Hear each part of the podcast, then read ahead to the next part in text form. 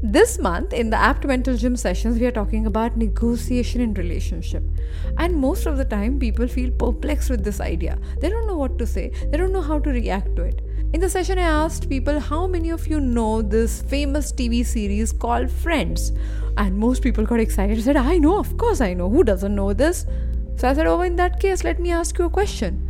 Do you think Ross and Rachel were on a break or not? Some people said yes, some people said no, yes, no, yes, no. The whole chat box was filled with contrary answers. And then I used this simple example and question to get them to think about their relationship.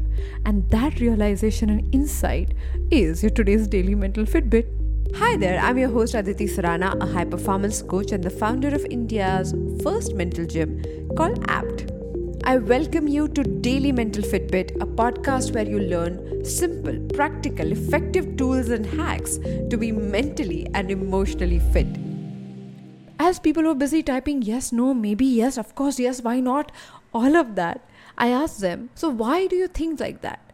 So write your answer and write one very, very strong reason that makes you believe they were either on the break or they were not. And your reason must be really strong.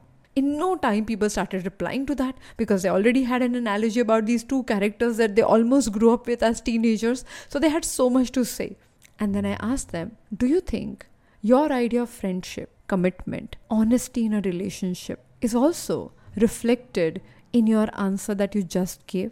That was unbelievable. There was a silence on this Zoom call. Nobody said anything for next 2 minutes because that was true whatever is your answer about what Ross or Rachel should have done is also rooted in how you look at relationship, how you look at a break or commitment or love or understanding or acceptance or communication. Nothing is right or wrong about it. There are ample number of people believe that Ross was right and equal number of people believe that Rachel was right but it is not in what they did, it's in what you do and how you look at the world that is represented in your answer. So, whatever that you found, ask yourself what part of my answer about this situation is actually, truly, genuinely applicable to my relationships. I think that question is worth pondering upon because you'll be surprised with what all this one question can reveal. Think about it. More such conversations on Daily Mental Fitbit to claim your mental fitness right away.